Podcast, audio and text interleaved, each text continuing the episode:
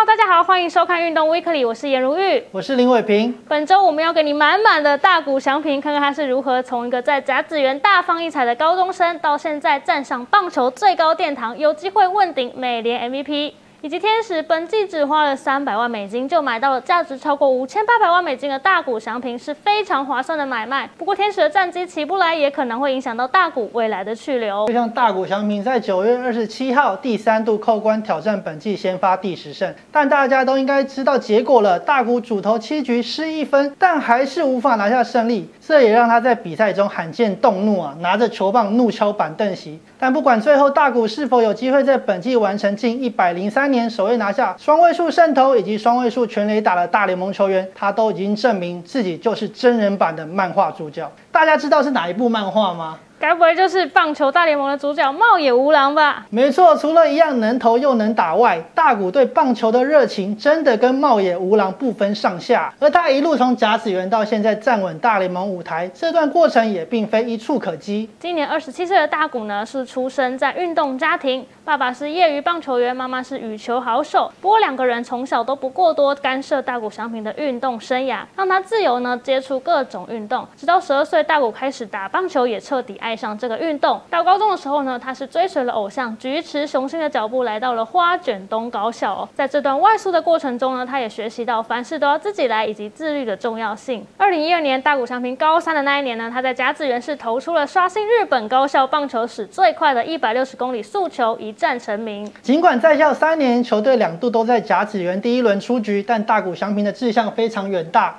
一度在高中毕业后就想跳过日职，直接挑战美国大联盟。当时许多球团因此打退堂鼓，不想要招募他。但日本火腿斗士队仍展现超高诚意，拿出整整三十页的分析报告，详细分析大谷现阶段到海外发展的利与弊，同时允诺他会好好培养，让他朝二刀流梦想发展。最后甚至还让他接手前王牌投手达比修有留下的十一号球衣。这样的举动也让大谷翔平深深感动，决定先留在日职好好发展。大谷在日职呢就写下不少记录哦。二零一三年，他就以一百五十七公里的速球呢，打破新人投手初登板的最快速度。二零一四年呢，他又飙出了一百六十二公里，是追平日本职棒的纪录。同时在打击方面也有建树哦，成为世界棒球史上第三位达成单季十胜十轰的选手。随后，大谷又在二零一六年以一百六十五公里的球速改写日职史上最快。打击呢也是更加进化，打出当时生涯新高的二十二支全垒打，帮助火腿队拿拿下日本一。二零一七赛季呢，大谷翔平受到右脚伤势影响，出赛数是比较少，不过还是受到大联盟注意，吸引了号称的三十支球团的注意哦。经纪人甚至还发问卷给各队填写，筛选后只有七支队伍获得面谈资格，而大谷最终是选择落脚洛杉矶天使。刚跨海挑战的大谷翔平春训就受到震撼教育。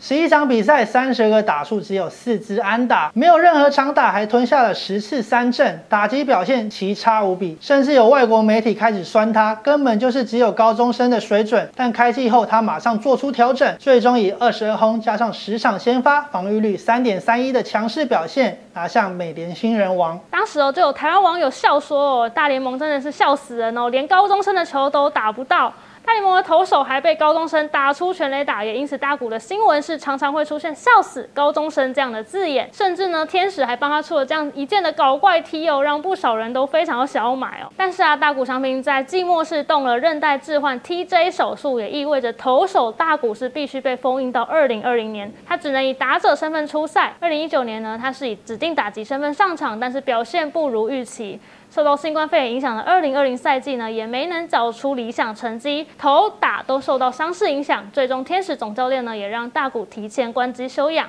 不过今年就不一样喽，今年大谷翔平卷土重来，用坚强的实力是席卷了整个棒球圈，改写各种超狂纪录。投球方面是加入了卡特球为武器，打击方面呢，更是在全明星赛前是一路领跑全垒打王宝座，甚至啊，球迷之间的问号都变成了：今天大谷开轰了吗？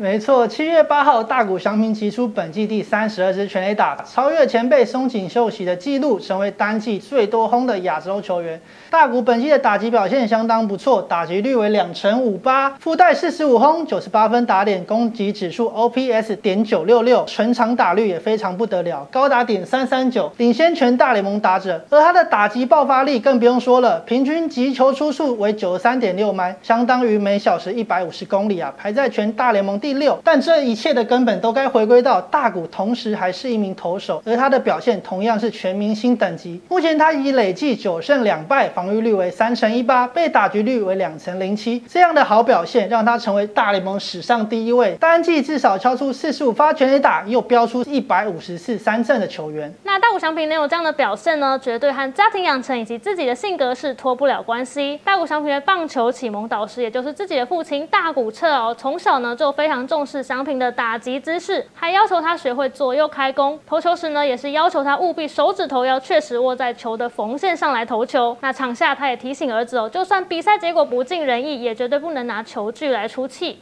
因为这种举动只会影响到团队的士气，对于自我实力的提升是完全没有帮助的。那另外，大谷也曾经讲过，绝对不会用同样的打法打三年，甚至打十年都是不可能的。就算哦是在极佳的状态下，那他会觉得，与其维持，我还是更希望尝试超越的方法。这样的决心也让大谷翔平是年年进化。还有他最知名的九宫格目标，大谷的高中教练佐佐木阳就揭露，早在高一时，大谷翔平为了磨练自己，就以九宫格为基底制作了一张复杂的目标达成表，而此表中央列着他高中毕业前的终极目标，就是成为八支球团的第一指名，而环绕这个终极目标的角落。则是有锻炼体格、加强控球、球直、球速、变化球、运气、人格、心理等八个次目标。那曾经就有媒体问过大谷翔平哦，八个次目标里面哪一项对他来说是最难的？他是回答说，没有一个目标是最难的，最重要的是呢，在纸上具体定下数字和期限，然后去实践它。大谷翔平是打破了直棒场上投打难两全的惯例哦，不仅呢，日本媒体是封他为改变大联盟的天才二刀流，还是百年一遇的男人。那曾经嘲讽过大谷翔平的美国媒体呢，也是改口表示他是所有运动中最伟大的奇观之一，甚至哦，还有人认为歧视亚裔的美国就是需要他。根据知名棒球数据网站 FanGraphs 的统计，大谷本季的打击表现，理当在自由市场上拿到一张价值三千六百六十万美金的年薪。至于投球表现，同同样有着两千一百七十万美金的水准，但大谷本季的薪水才多少？非常低的三百万美金呐，等于说天使本季只花了非常少。的钱就买到了价值超过五千八百万美金等级的超级二刀流选手。明年大谷的年薪也不多，也才五百五十万美金。他最快要到二零二三年球季结束后才能投入自由市场。而至于他未来是否会继续续留天使啊？这位日籍好手还没有给出正面回应。他仅表示真的很喜欢天使球团，但现阶段对他来说，